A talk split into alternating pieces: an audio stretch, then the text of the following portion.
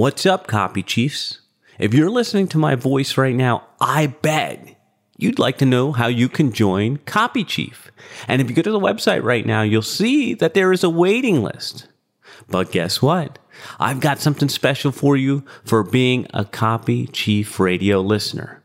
When you go to CopyChiefRadio.com right now, you'll be able to skip the line and join us all inside Copy Chief. So head on over to Copy Chief Radio right now, and you can skip the line and join us.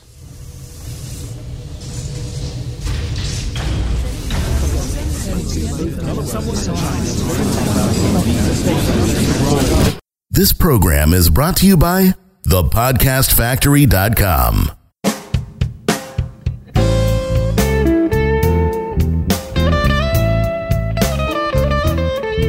Welcome back to another edition of Copy Chief Radio. Here is the Copy Chief himself, Mr. Kevin Rogers. What's up, my man?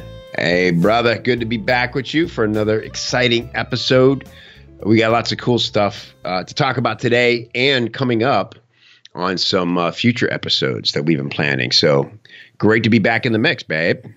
Yeah. So, Kevin, you're going to talk to us a little bit about getting back into comedy, and now the cat's out of the bag. You're doing videos, you're letting everybody know, so it's no longer a secret, so we can talk openly about it now. Yeah, man.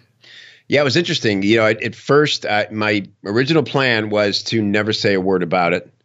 You know, one of the most frustrating things for me as a guy who was a professional comic for over a decade is when friends of mine decide to try an open mic. You know, they've always wanted to do comedy, and I think that's great. And I think if you've ever said, you know, I've always wanted to try stand up, I think you're obligated to do it at that point, you know, because now you've told yourself that you think you might be good at this thing. And it's one of the scariest things you'll ever do, which means you should do it. If you think you should jump out of an airplane, you should jump out of an airplane. And so, I've coached several friends of mine through the process of getting on their first open mic. And then they do what I think is the craziest thing. They, the next day, post their iPhone video of their set on Facebook. And inevitably, yeah, it's the first time they've ever been, they're not going to be great at it, right? And then people start weighing in. Oh, okay, yeah, good job. You'll get there. You know, this joke was funny. That joke wasn't funny. People are either saying that was amazing or you sucked, essentially, right? And they're both wrong. You know, it's not time to let the world judge you from afar through a tiny iPhone video on this experience you've just had, right? And so I now tell people, if they ask me, I'm like, look, I'm all for you doing this. I'm happy to give you some tips and advice and things to look out for before you get up there. Do me a favor. Don't post your first set the next day. Like, let that be your thing, right? Do some self-assessing of how it went, and you know, do at least 5 of them before you. So that's been valuable for people. And I don't know anybody who posted up their first set and then was happy they did that. Okay, and so. Because look, the thing is, if you do that, what are you really saying? You're saying, I did it so I could show you that I did this thing, right? And so because of that, I was like, look, man, I'm going to follow my own advice, and there's no reason for me to tell anybody I'm doing this show. This is just a private challenge I've accepted from a friend, and it's going to be my own little journey, and then I'll talk about it after it's done. But then what happened was, I started telling, you know, some people who were in my life, like, you know, it took some friends who I really value to kind of talk me into or help me decide that this is something I should do, because I honestly didn't think, Jonathan, that I could fit this into my life. You know, you get it, dude. I mean, you're an entrepreneur. We're both parents. We're incredibly busy, right? I didn't know that I could make time to honor the craft and get back 20, 25 minutes of new material in that short time frame. But I started talking to people about it, and 2 things happened. One was the support they showed me was overwhelming. Like my buddy Paris Lampopoulos, was the first thing he said when I told him I was going to do this is, where do I buy a ticket? Right? I mean, he just immediately, his thought was, I'm going to be there. I can't wait to be there and support you. And I mean, that just blew me away. It's the last thing I expected, you know?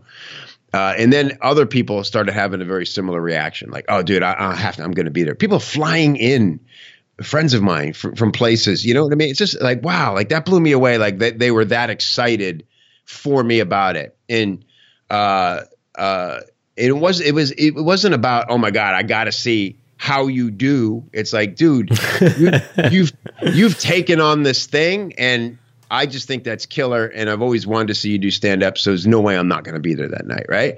And I was like, wow, like that's way more support than I expected. And, the other thing was, I told a friend of mine about it named Chris, who's a documentary filmmaker. We're family friends. We're out at dinner. I tell him I'm doing this. Dude, he spent the rest of the dinner grilling me about it, and he getting so excited thinking about it as like a documentary.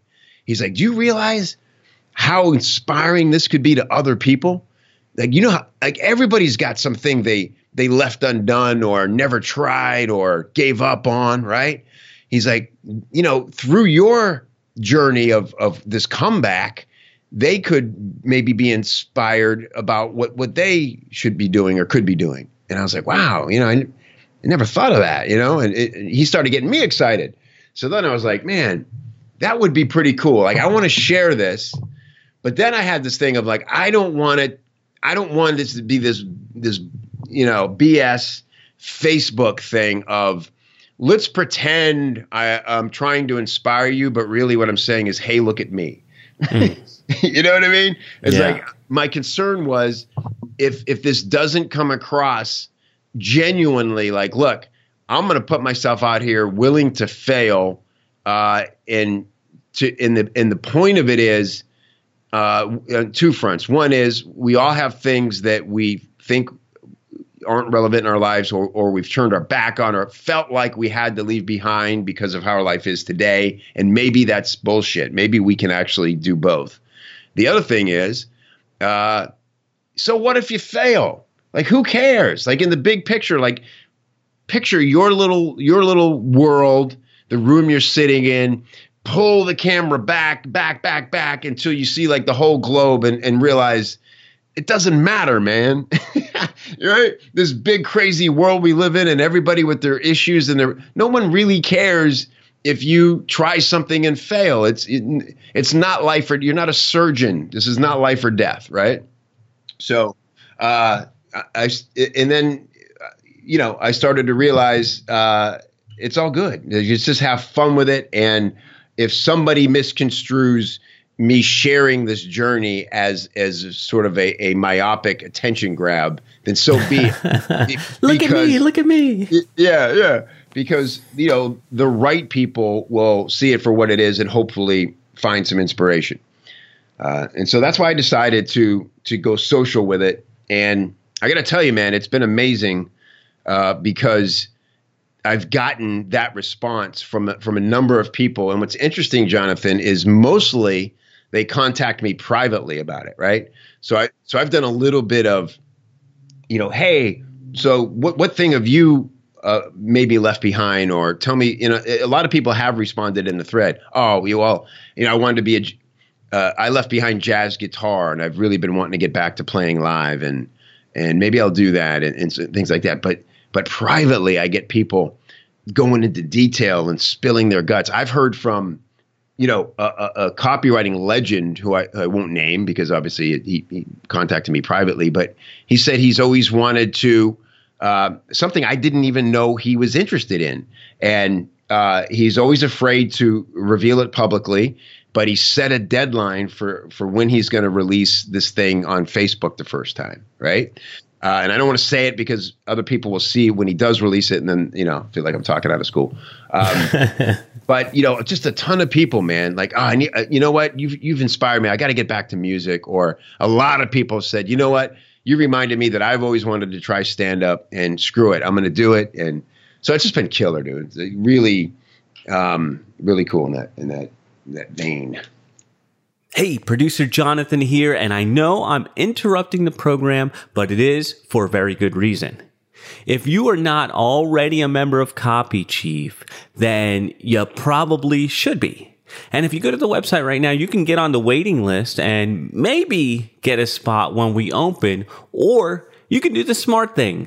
Right now, today, you can join Copy Chief by going to CopyChiefRadio.com and you can skip the line. No waiting list. But I gotta warn you, you'll only have 30 minutes from the time you land on CopyChiefRadio.com to join. And that's so we don't have any time wasters or scragglers. So make sure that you're absolutely ready. Then go to CopyChiefRadio.com today and join. It's crazy, actually. I hadn't really realized that you were positioning it that way. Because, look, I don't watch all the videos or any of that stuff. I talk to you, and that's how I get information from you. But I didn't realize the positioning was, what's the one thing you left behind? Because it's funny how we're going through some similar stuff. And I think that's why we work together. But when I was a kid growing up, like middle school age, I thought I wanted to be a cartoonist. Now, I know there's no money in cartooning now, but I thought I wanted to be a cartoonist. And I've spent the last 14 weeks getting back into drawing. And that was the one thing that I left behind. And so it's just kind of cool to see how you're inspiring people, because I'm talking to people now also, and they're like, oh, I always wanted to draw. Oh, I used to draw when I was a kid. So the same thing is, like, people think that you have to grow up and forget about this. And what I find particularly interesting is that you hid this away for so long when you were doing your copywriting thing, and now it's coming back full circle. You're doing the comedy, you're doing some promotion, whether we want to call it that or not, and you're inspiring and helping people. Yeah, it's pretty wild. It's because it's something I never expected to do. You know, I always, and by the way, that's exciting, dude, about the cartooning. And it's interesting, again, just in a because I've seen you posting that stuff. But again, you're being a little vague about it too. You're just kind of posting up the drawings, so you're showing your progress. But I also didn't catch, hey, this is something I've always wanted to get better at, or maybe, you know, take to the next level, and now I'm doing it, right? So there's a lesson to us both, and to anybody in marketing, is that you got to be abundantly clear about what you're up to here, right? Because even though in my videos I'm saying, hey, this is what's up, I'm doing this thing and this is the comeback, you've got to watch the video to get the full story, and you can't assume anybody's even going to watch your video. So what you post in the text of the thread needs to basically say the same thing the video says in another way. So great lesson there. That's exciting, dude. I've always wanted to be able to draw. I always think I would never get bored if I could draw. I would just sit there and doodle and, like, create, and, you know what I mean? What a cool thing. Yeah. But you asked me a question. You just said how it's tying back in, because you hid away the comedy thing for so long, and now it's kind of coming together for you. Yeah, and that's the wild thing, is that it's such a mind shift to think of it as something I do again. It's now, hey, this is a full part of me, because I always talked about it as this other life. I used to phrase it that way, you know, in my previous life as a stand-up comic. And the truth is, it never goes away. Like, if you invested a certain amount of time recognizing a passion you have and then developing some skill around that, that's a part of you for life. And it is definitely to our detriment to not continue exercising that in some way. In fact, I would go so far as to say that should be a gauge on how you're succeeding in life.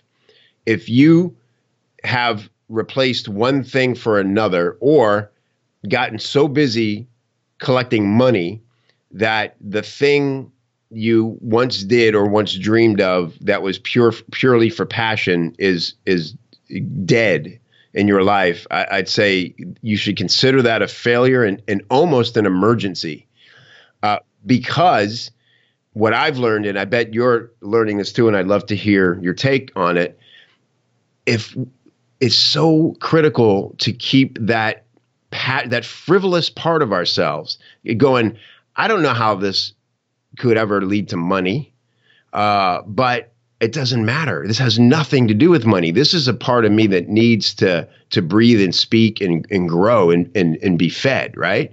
And when you honor that, there is no doubt that every other part of your life will improve. Your relationships, your self-satisfaction, the work you do. Even if you think those two things are 100% non-related, it's bound to improve everything you do. Absolutely, man. So there's a couple things that I'll share with you from my journey, is that people are looking at me slightly differently because they think that you have time to draw, then you must be crushing it in business, right? And so they must think that a little bit about you, like, damn, you're running Copy Chief, you're doing all these big things, and you have time for comedy? You got your shit together, brother. So there's that. I never even expected that. And it's so damn interesting how people view you differently. And that's something that, yeah, I agree. You owe yourself. And in fact, I was at my quarterly strategic coach meeting in Atlanta just a couple days ago. And our instructor, Kim, was doing an exercise with us where we're visualizing the next year, right? And so we could either write a list and just write out what our next year looks like and the ideal situation. Or she said the other option is to mind map. And for me, I was like, shit, I'm mind mapping. So I started doing drawings and doodling and all that stuff. And one thing that she said that kind of speaks to what you're saying is, the more connections you make, the happier you're going to be. So the more you connect your comedy to your Copy Chief, to your personal life, the more connections you have there, the more it's interconnected, the happier you will be because the energy just keeps flowing. Yes, yes. That's the thing. It's you know, look, we're not, somebody pointed out to me this thing that, you're not one thing or the other. All of it is part of who you are, right? And that was huge for me.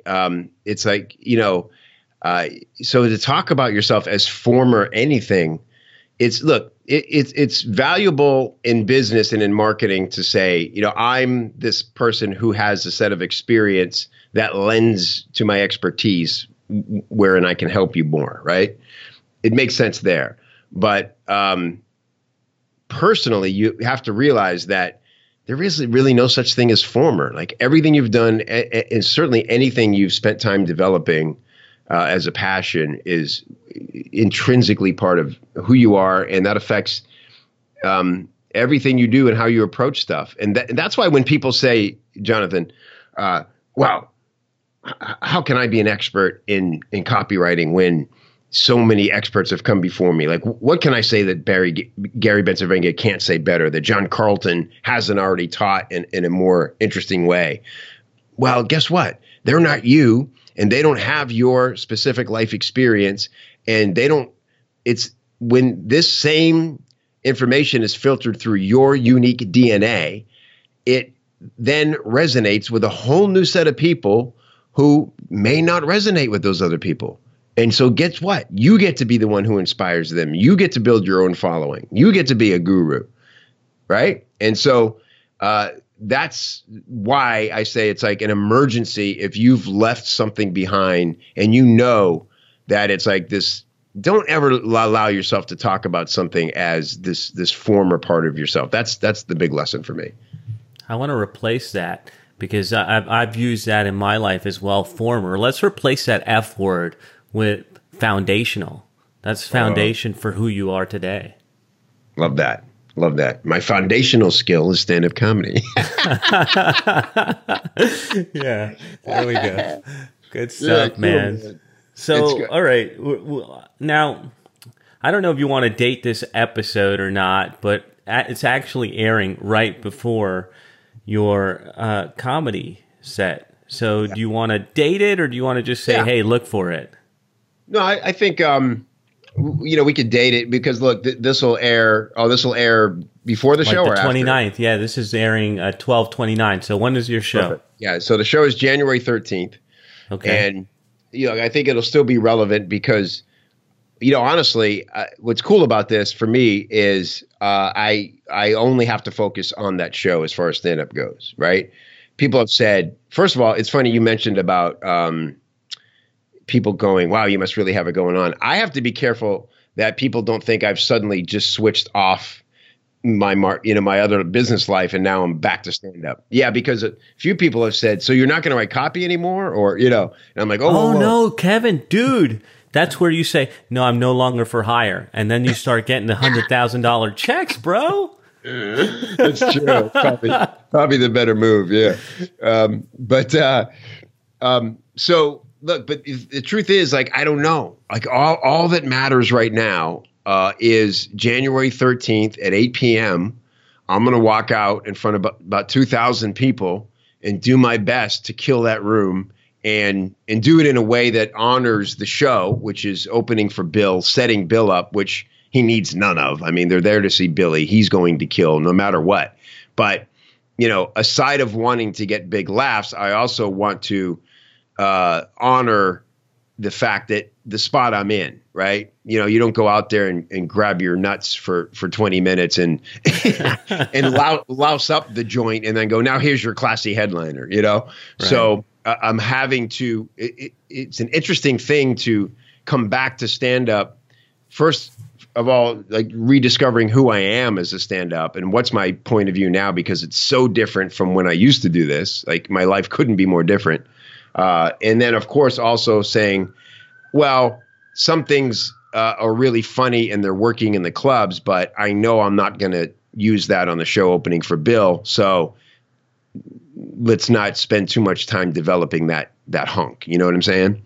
So there are some filters on it, but they actually make it easier. I say the one compromise I have, or at least the one thing I'm having to rediscover as an approach is, the way I've developed jokes. You know, I've done now, here's the progress real quick. I know we're at the end of the show here, but I've done, I need to get 20 minutes. So I did my first 20-minute set of new material last Friday. And it was great because I didn't know that I'd be able to actually fill 20 minutes. I did. It went really well. I felt great. But that is not the 20 minutes I'm taking in front of Bill, right? And so now I'm in this next phase of, okay, because the way I used to develop and the way I would prefer develop is just let the material evolve on stage. You bring the jokes on stage. The real magic happens in the moment. You get in that live audience feedback. That's when the jokes form. But I don't have that luxury. I need to choose what the material is going to be and just start polishing. So it's much more akin to meeting a deadline with a sales letter than it is, you know, exploring an art form.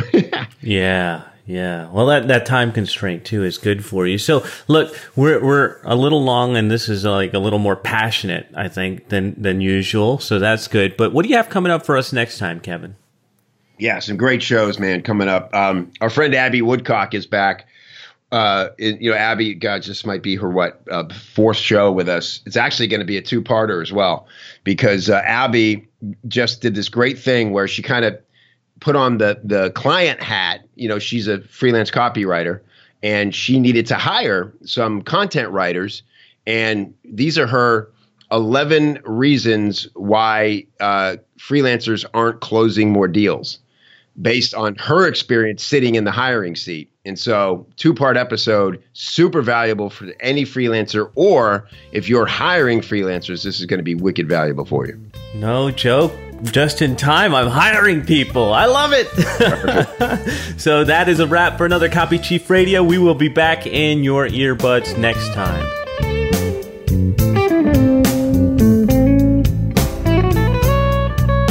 Thanks for tuning in to another edition of Copy Chief Radio. If you like what you heard here and you want more, go to CopyChiefRadio.com.